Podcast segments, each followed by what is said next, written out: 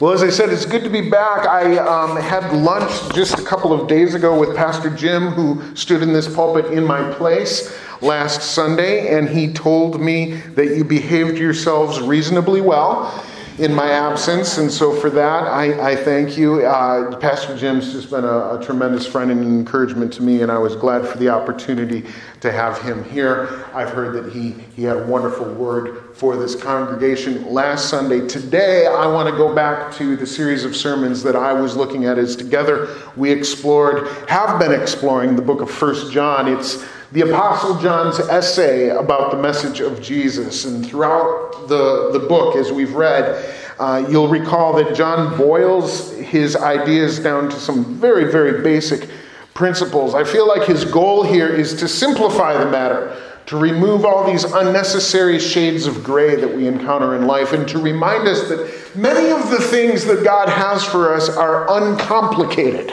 They're straightforward. And John does this by reminding us of the message of Jesus, which he says is the only means of gaining that rich, eternally blessed life, the life that God intended us for and designed us for. And John has given us many tools along the way that will help us identify a genuine relationship with God so that we can be more confident about the transformation that takes place in our lives as we submit our lives to God. John is kind of saying to us, he's saying, hey, this is what you can expect along the way. He's saying this is what you should be looking for so that you know you're taking the right direction. Now, in the passage we're going to read today, chapter four of, of the book, John's going to dig even deeper on the issue. There are a lot of voices in the world that claim to speak on God's behalf, aren't there? In John's day, just like in our day, there's no shortage of people who profess to be experts on God. And so the question for folks like you and I is, well, who do we trust? Who do we listen to? Who do we ignore? How can we tell the difference between the fools and the fakes and the genuine thing? And here's John's best advice on those kinds of questions. I'm going to read to you now from First John chapter four in its entirety. Dear friends, do not believe every spirit, but test the spirits to see whether are, whether they are from God, because many false prophets have gone out into the world. This is how you can recognize the Spirit of God. Every spirit that acknowledges that Jesus Christ has come in the flesh is from God. But every spirit that does not acknowledge Jesus is not from God. This is the spirit of the Antichrist, which you have heard is coming, and even now is already in the world. You, dear children, are from God and have overcome them, because the one who is in you is greater than the one who is in the world. They are from the world and therefore speak from the viewpoint of the world, and the world listens to them. But we are from God, and whoever knows God listens to us, but whoever is not from God does not listen to us. This is how we recognize the spirit of truth and the spirit of falsehood. Dear friends, let us love one another, for love comes from God. Everyone who loves has been born of God and knows God. Whoever does not love does not know God, because God is love. This is how God showed his love among us. He sent his one and only Son into the world that we might live through him. This is love, not that we loved God, but that he loved us and sent his Son as an atoning sacrifice for our sins. Dear friends, since God so loved us, we also ought to love one another. No one has ever seen God, but if we love one another, God lives in us, and his love is made complete in us. This is how we know that we live in him and he in us. He has given us of his Spirit. And we have seen and testify that the Father has sent his Son to be the Savior of the world. If everyone acknowledges that Jesus is the Son of God, God lives in them and they in God. And so we know and rely on the love God has for us. Pardon me. I'm going to pause for a brief anointing here. Ah, God is love. Whoever lives in love lives in God, and God in them. This is how love is made complete among us, so that we will all have confidence on the day of judgment. In this world, we are like Jesus. There is no fear in love, but perfect love drives out fear, because fear has to do with punishment. The one who fears is not made perfect in love. We love because he first loved us. Whoever claims to love God yet hates a brother or sister is a liar. For whoever does not love their brother and sister whom they have seen cannot love God whom they have not seen. And he has given us this command: anyone who loves God must also love their brother and sister. Let's put the bookmark right there. We'll turn to chapter five next Sunday. But for now, let's just consider what we've read. What does a genuine relationship with God look like? How can you spot the real thing? That's the question I asked before we read from this chapter. And so I think, having read the chapter, we need to start here. A genuine relationship with God always glorifies Jesus. It always, always, always glorifies Jesus. John made that very clear. He put it this way in the second and third verse. He said, this is how you can recognize the Spirit of God. In other words, this is how you can recognize that what's being said is genuinely sourced in the character of God. He says, every spirit that acknowledges that Jesus Christ has come in the flesh is from God, but every spirit that does not acknowledge Jesus is not from God. It's very straightforward, isn't it?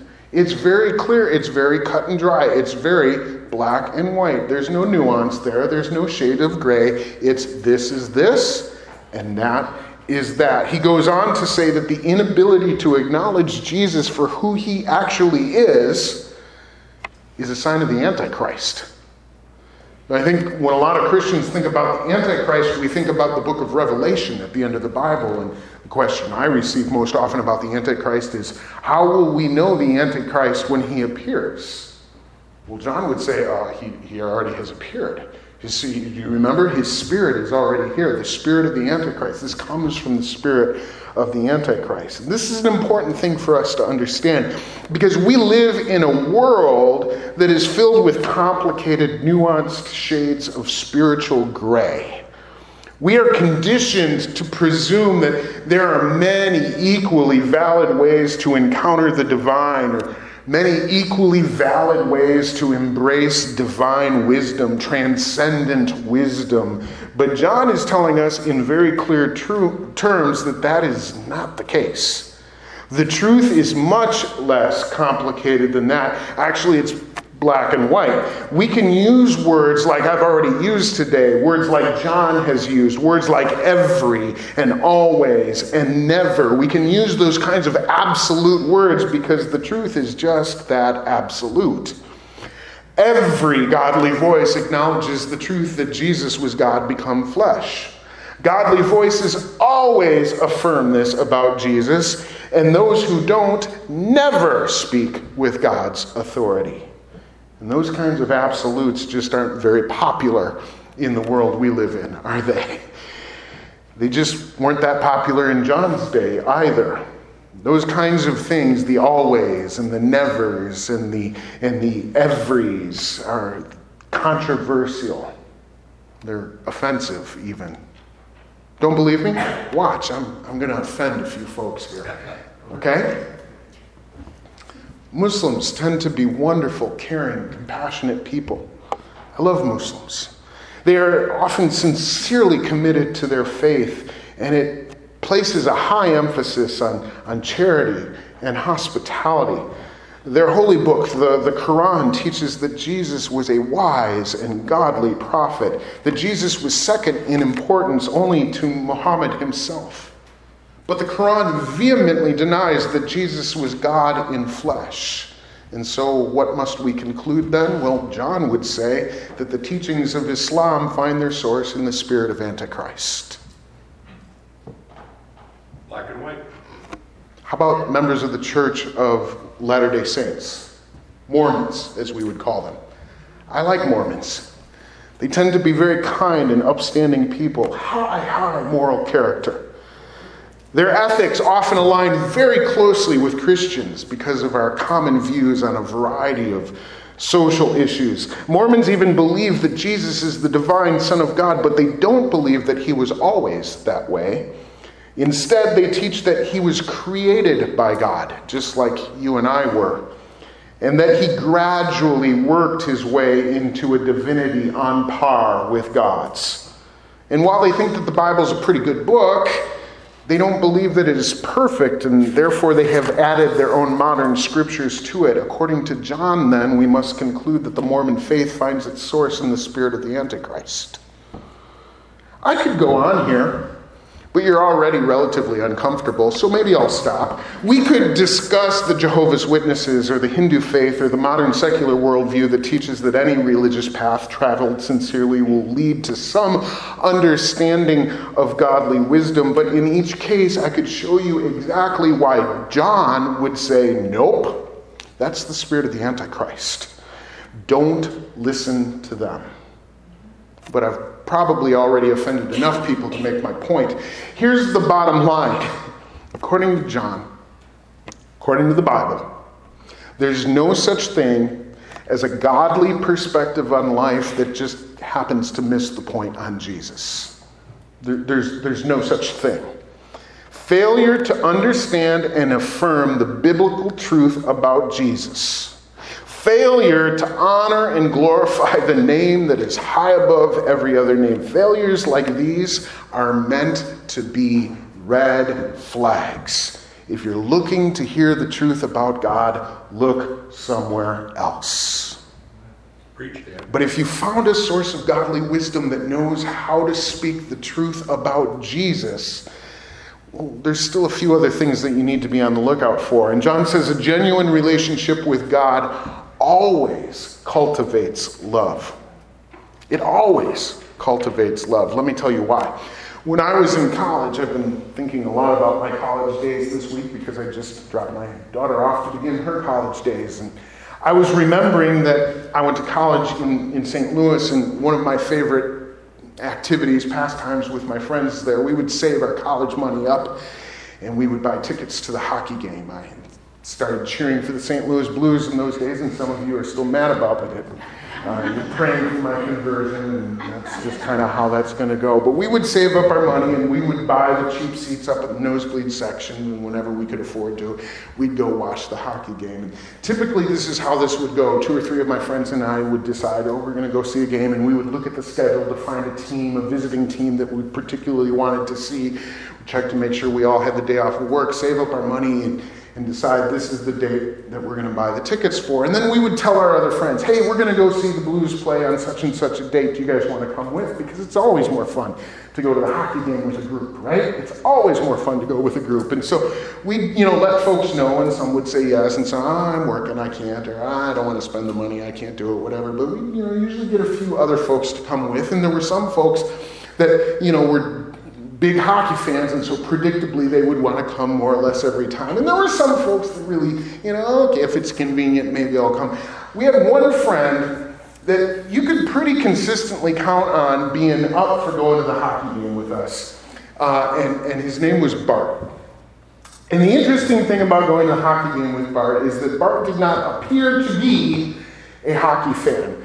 There was, if you met Bart, there was probably very little about him that would make you think this guy wants to go to a hockey game. Um, Bart didn't know the name of any of the hockey players. At any given time, uh, he didn't know if the Blues were doing well or doing poorly. When we watched the games on T V back in the dorms, Bart would never join us for those. He didn't know the names of any other teams in the league. He really knew nothing about hockey, but if you asked Bart, do you want to go to the hockey game with us? Bart would say, yeah, I'd like to go. If he was able to go, he would go with us. This is why Bart liked to go to the hockey games. Uh, like myself, Bart was in the music program in college. He was a vocal performance major in classical music. In essence, Bart was an opera singer.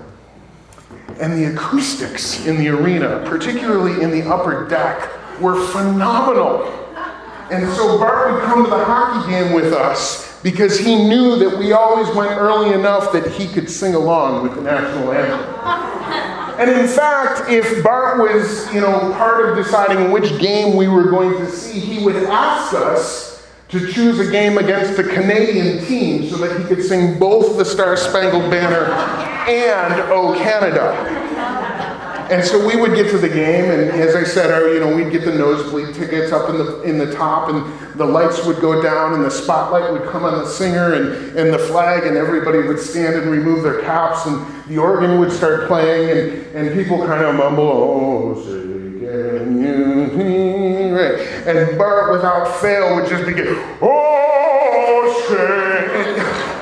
The entire upper deck would turn around. Oh my goodness, where is that coming from? And when we were done with the anthems, he would sit down and smile and say, "Can we go home now?" And we would say, "No, Bart, we're, we're not going home. We're going to stay and watch the hockey game." And that was okay. He would sit and, and get a hot dog, and, and, and if a goal was scored and the horn went off, he would yell, "Huzzah!" But not really know exactly why he was yelling that. I imagine that if you were an alien from another planet who had never been to a sporting event before, and you just happened to land your spaceship in the arena as the anthem was being sung, and if you looked around to try and discover what, what is this hockey thing that people speak of, you might notice Bart. You might notice that he was standing and he was loud. You might notice that virtually everyone in that section of the arena was looking at him. You might notice that he was the most animated person in the entire arena in that moment. And you might presume that this, this must be what a hockey fan is. This must be the hockey fan par excellence. This must be what it is to cheer for hockey. But Bart knew nothing about hockey. He knew nothing about hockey. Why am I telling you that story? Well, partially because I miss my friend Bart. But there was another point here, and if I look at my notes, I'm sure I'll find it. Oh yes, here it is. People who don't know how to love are experts on God, the same way Bart was an expert on hockey. Missed the point entirely. Missed the point entirely. You see, the impulse to love is such a part of the character of God. John cannot conceive of someone who knows God but does not cultivate the impulse to love like God does. John put it this way in verse eight. He says, "Whoever does not love does not know God, because God is love." God is love. Later on, he, he returns to the thought, and he states it even more strongly in verse twenty. He says, "Whoever claims to love God yet hates a brother or sister is a liar." Black and white. There's, there's no middle ground here. We don't get to say we love God, but we don't care too much for his people. Now, some might be thinking, wait a minute, Dan, I'm calling a flag on the play. And yes, I know I'm mixing my sports metaphors here. But some might be thinking, Dan, uh-uh-uh-uh. wait just a minute. Weren't you the one who not three minutes ago was talking about people from other faiths? And weren't you the one who not more than a handful of minutes ago said the basis of those other faiths was the spirit of the Antichrist? Dan, that does not sound very loving to me. Weren't you the one who just said that? And if you're asking me that question, if you're thinking that right now, there's kind of three things I want to say to you. The first thing is this: great question. That's an incredibly thoughtful question. You are doing your job. Pat yourself on the back. Your job when you come to church and listen to the preacher is to think and ask thoughtful questions, because you need to make sure that what you're hearing is the truth. So that question came to mind. Good job. Good on you. Second thing I have to say is this. I would point out in response to your question that here in First John, as well as in other places in Scripture, the command to love begins with the specific instruction to love one another within the community of faith. In other words, the Bible is typically speaking about the way love demonstrates itself in our relationships with brothers and sisters in Christ. So while it's certainly important to love all people, the emphasis is really on our relationship with other believers. And so I think what John has in mind here is that we need to be wary of people who claim to be godly, but somehow can't stop gossiping about other believers. Or they're overcome with jealousy when they hear the success of another ministry. Or they never engage in any kind of service within their community of faith. I think that's what John is first and foremost talking about here. But thirdly, I would also point out that godly love, I mean, godly love is a very, very robust idea that just doesn't always line up with what the world thinks love is. Godly love seeks the good of the other, but it doesn't avoid the truth in doing so. The world says that if you love me, you have to agree with me about everything, and you have to celebrate everything about me. Failure to do so, in the eyes of the world, is hatred. But that's not what the Bible says about love. God's love, godly love that you and I are called to, is so much more powerful than that. Godly love supports without necessarily affirming. It cares without necessarily enabling. And it gives without necessarily empowering. Godly love doesn't have to compromise the truth in order to love well. And this is the kind of love that we live in when we live in Him. But love like that doesn't come very naturally to a bunch of fallen human beings like you and I. Fortunately, God doesn't expect us to struggle in our own strength to do what we could never possibly do in our own strength. God has given us a helper. He has given to us one whose job it is to come alongside us in our weakness and to empower us to live as we were designed to live. And it's our attitude about receiving that helper that John identifies next. John says a genuine relationship with God always welcomes the Holy Spirit. Here's what John wrote, verse thirteen. This is how we know that we live in Him and He in us. This is how we know. This is how we can be black and white certain about it. He has given us of His Spirit. And from there, John goes on to describe how the Holy Spirit speaks through our lives and testifies to the work of the gospel. Now, I've encountered plenty of Christians, perhaps you have as well, Christians who are leery of the Holy Spirit.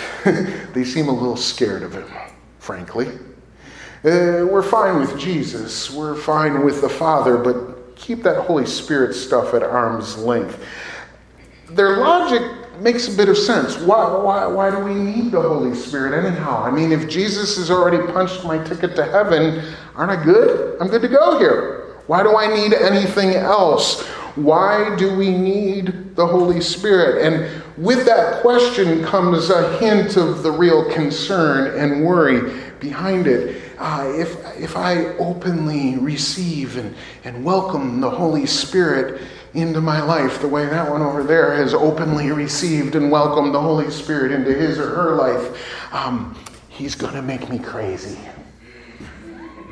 I mean, can we just be honest here? Like, he's going to turn me into a weirdo, like that one over there. Thank you, sister. If I get too deep into this Holy Spirit stuff, I mean, he's, he's going to make me raise my hands in worship. He's going to make me shout, amen, every ten seconds in the sermon. Amen. Yeah, it's like I can hear him now. If it gets really, really bad, I might start speaking in tongues. I mean, it's going to be really weird. And in a worst case scenario, I mean an absolute worst case scenario, it, it might cause me to dance. And nobody wants to see that. Aren't these some of the concerns we have about the anointing of the Holy Spirit? I heard that, amen. Let's just let's just get it all out on the table right now. Sometimes we're scared. Sometimes we're worried. Nobody wants to be a weirdo. Nobody wants to be crazy. And the truth is that any or all of the things that I just mentioned could happen to somebody when they're filled with the Holy Spirit. But Jesus says there's no need to be afraid. None of those things are the reason why God wants you to welcome the Holy Spirit into your life. I didn't put it this way in my notes, but I just feel like what I want to say to you is the Holy Spirit's not trying to turn you into a weirdo. If you're a weirdo, it has more to do with you than it does with him. He's, he didn't come to turn you into a weirdo. Why, why did he... Why did he come then? Because I know a lot of weirdos. Oh, I'm kidding. I'm kidding. The Holy Spirit came. He wants to use your life to testify to the fact that the Father sent his Son to be the Savior of the world. That's what the Holy Spirit's up to. We don't have to be afraid of that. That's not scary. That's why the Holy Spirit wants to invade your life. That's why the Holy Spirit wants to baptize, wants you to be baptized into his power. Not to turn you into a weirdo, but to use your life to testify to the fact that the Father has sent the Son to be the Savior of the world. The Holy Spirit is going to ensure that your life story becomes a reverberation of God's story. He's going to do things in you and through you that are more wonderful than you can imagine. And a genuine relationship with God knows that. And so a genuine relationship with God doesn't have to be afraid of the Holy Spirit because, and catch this, this is what John said, a genuine, a genuine relationship with God already knows the Holy Spirit. It's the people of the world that don't know the Holy Spirit. They're the ones that don't understand the Holy Spirit, and they're the ones that therefore don't welcome the presence of the Holy Spirit. In his gospel, his, his memoir of the life of Jesus, this very same Apostle John recorded that Jesus himself had taught the disciples about this. Go back to the Gospel of John, chapter fourteen, verse seventeen. You'll re- read Jesus saying, "The world cannot accept the Holy Spirit because it neither sees him nor knows him, but you know him. You know him, for he lives with you and will be in you." Notice that Jesus didn't say, "You'll really get to like him once you meet him." Notice that Jesus didn't say, "You know, if it's okay, I'd, I'd appreciate it if you tried really hard to get to know him." Jesus doesn't say anything like that. He says, "You already know him because he lives in you." If you're a follower of Jesus, you don't need to worry about the Holy Spirit. You don't have to wonder what might happen if you were to be baptized in the power of the Spirit, or if you were to encounter his presence in a new and a dynamic and a fresh way. You don't have to worry about those things if you're a follower of Jesus, because if you're a follower of Jesus, newsflash, you already met him. You already know him. You already met him. He's the one who introduced you to Jesus. He already gave you the best gift you've ever received. So simply open your heart to the rest of what he has for you. Which leads us to review John's final observation, where he says a genuine relationship with God always fosters confidence. It always fosters confidence. The last few words in this chapter that we read together speak to the issue of our eternal confidence. John recognizes that many people live in fear that uh, somehow maybe I missed some of the fine print in the contract I have with God. I mean, what if what if I'm not fully forgiven? What, what if what if I'm not actually saved? And John says when we live like that, everything we do is driven by fear. And he says that's not healthy. That's not good. That's not what a healthy, genuine relationship with God looks like. He says in verse eight, the one who fears is not made perfect in love. The work of the gospel in your life is to make you perfect in love. And John is saying, when you live in fear, you are inhibiting the work of the gospel in your life. And that's not what a genuine relationship with God looks like. And honestly, I think that's really the essence of everything we've read today. That's what John has been trying to convince us of throughout this passage. Yes, on one hand, he's giving us these red flags to be aware of, these things to look out for when we hear people who claim to speak on God's behalf. He's teaching us to be more discerning in who we listen to and who we believe. He's saying, don't trust them if they're not willing to glorify Jesus. He's saying, don't trust them if they don't know how to treat brothers and sisters with godly love. He's saying, don't trust them if they don't welcome the ongoing work of the Holy Spirit. And he's saying, and don't trust them if they're motivated by fear. But we can only listen to those warnings so long before, I think, we just naturally begin to worry about ourselves. How does my life measure up? Forget other people. Now I'm thinking about my own relationship with God. Is my own relationship with God genuine? Or have I made a huge mistake? Because if I'm being honest, there are moments in my life when I haven't glorified Jesus. There are long seasons in my life when I haven't glorified Jesus. And uh, some of them I think I can explain away by saying, well, that was B C. It was before I met Jesus. But church, can we just drag it out today? I can't explain all my failures that way. Man, there are moments since I've given my life to the Lord where I have done, said, and thought things that were not glorifying. I can remember specific thoughts I've had about Jesus that I've had to rethink because I got it wrong. Does that mean my relationship with God isn't genuine? While I'm at it, I can think about ways in which I recognize that I have not loved well.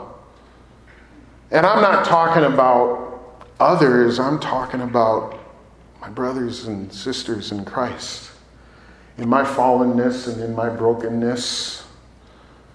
Man, I have tripped over that one more times than I care to admit. Does that mean that I don't have a genuine relationship with God? Can I be honest? I, I haven't always been welcoming of the presence of the Holy Spirit in my life. There's moments when I've been scared to lay myself open to the Spirit and His sanctifying work. There's moments when I've worried what will happen if. Does that mean my relationship with God hasn't been genuine?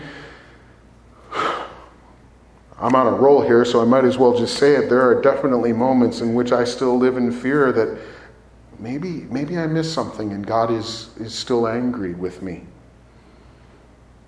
Some days I, I feel like That, that that little guy under the lightning bolt. He, oh, he's going to chuck it. He's going to chuck it. Don't stand by me. You might get singed. You might get burned. I'm just saying uh, there have been moments in my life where I've lived with all of those fears. I've heard the enemy whisper all of those things to me. Does that mean that my relationship with God is not genuine? I'm going to answer that question for you, but I'm going to ask the worship team to come up first and get into place, because in just a moment they're going to lead us in a song before we receive communion together. What if? What if my relationship with God isn't as healthy as I thought it was?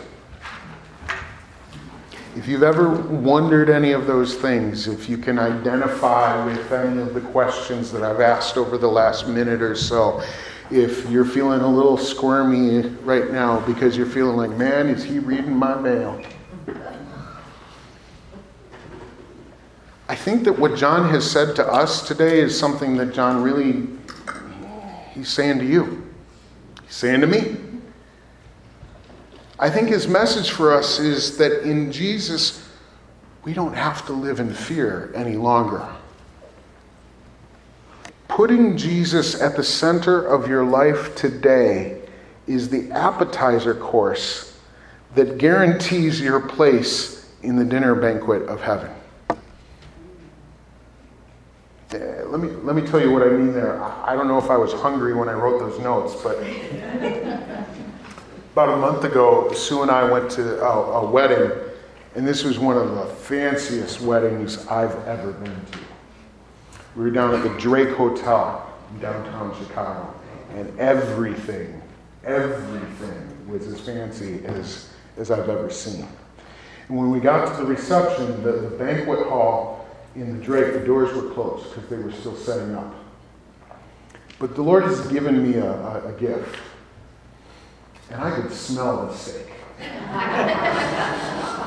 And the sweet aroma rose to me as incense. Right? You've been there. You know what I'm talking about. But we weren't allowed in, in the banquet room yet. We were out in this foyer area where they had tuxedo-clad butlers with trays of the most wonderful little things you have ever in your life seen. Oh my goodness. Appetizer after appetizer. If it wasn't wrapped in bacon, it was dipped in a honey glaze. And I'm telling you, all glory be unto God. It was fantastic. They had a sushi bar. So yeah, some of you unsanctified folks are going ill, but I'm telling you, it was phenomenal. And we're, we're eating all these appetizers. It was a friend of Sue's, so it was a bunch of her girlfriends were there, and, and we're all gathered around, you know, like, oh yeah, I need another one for this. And but the whole time I'm thinking, I need some of that steak. I need some of that steak. The bacon wrapped whatnot is all well and good, but I need some of that red meat right now. Can you imagine being in that in that foyer, wondering? What if I get kicked out? What if they card me? What if they come through here and go, you, out of here, wedding crasher? Right? But I, I, I'm, I'm sampling of the appetizers, knowing that just behind that door, there's a banquet table, and somewhere in there, I haven't been there, I haven't seen it yet with my own eyes, but I know that I know that I know that there's a placard somewhere on a little plate, maybe with a salad next to it, and it says, Mister and Missus Daniel and Susan Martinson. Thanks be to God. And every little appetizer that I grab is more and more assurance that there will be steak. There will be steak. Are you with me on this? Here's how this applies to the kingdom. Do you remember a few weeks ago when we said the eternal life, the Zoe life, the blessed life, the full, enriched life that God designed you for? It doesn't start after you die. Eternal life starts now. Amen. Folks, we're in the lobby. We're in the lobby. Okay? Someday you and I are going to sit in the banquet hall of heaven, and they're going to serve steak. And, and if, if vegetarians get into heaven, and I'm not sure about it, but if they do, then there's going to be tofu for them. That'll be fine. But there's going to be steak for us, and it's going to be medium rare, and it's going to be seasoned to perfection. But here's how I know that I'm getting in. Because there's an angel with a tuxedo. And he's got a bacon-wrapped salad. And he's handing it to me now. The blessings of God that I see in your life and in my life today are the confident deposit that we have on the eternity that lies just behind those doors.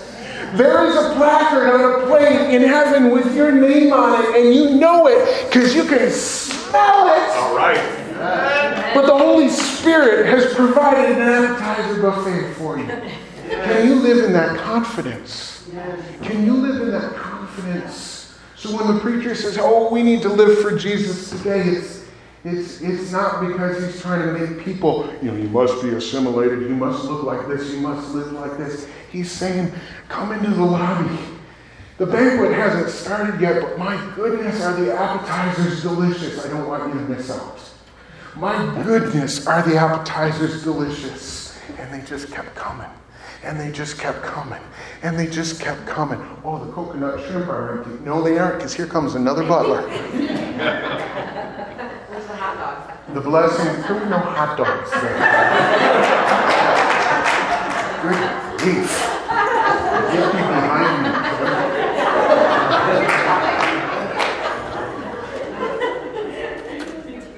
The blessings of God in the life that He has for you this side of eternity, they just keep coming. They just keep coming. Amen. They just keep coming. And they aren't merely for you to fill your belly and be silly like me. They're so you know that there's a dinner waiting for you. There's a dinner waiting for you. And the chef, he knew you were coming. I'm going to ask the team to lead us in a song of celebration over Jesus Christ, our cornerstone, our cornerstone, our sure foundation upon which we stand in that confidence, that confidence, that confidence. Would you worship with the team, and then I'll come back and we'll receive communion together.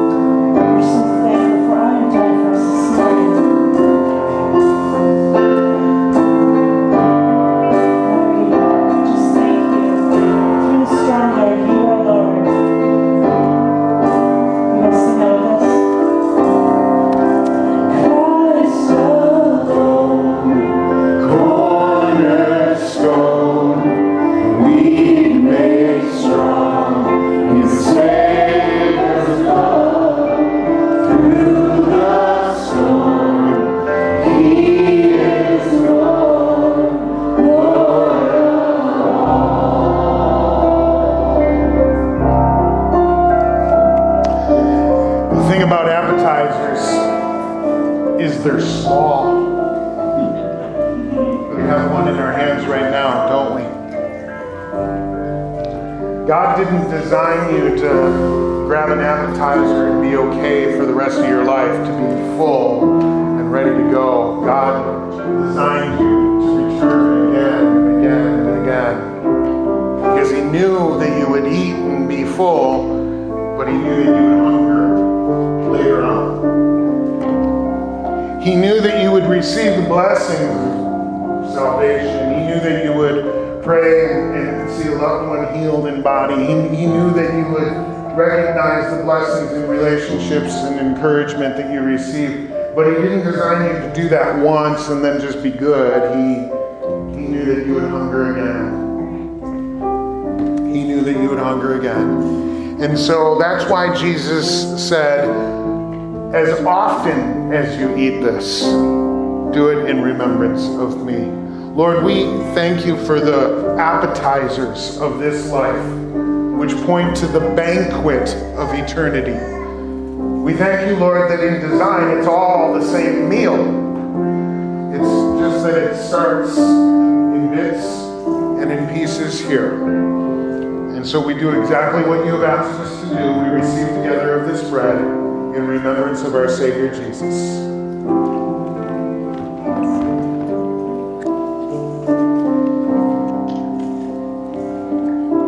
The same way, when the meal had ended, he took the cup and he said, take it and drink, and as often as you do this, because you're going to need more than just a sip, you're going to be thirsty again tomorrow. So as often as you drink of the blessings of your faith, do so in remembrance of me. Let's receive the cup together. Mm. Thank you, Lord.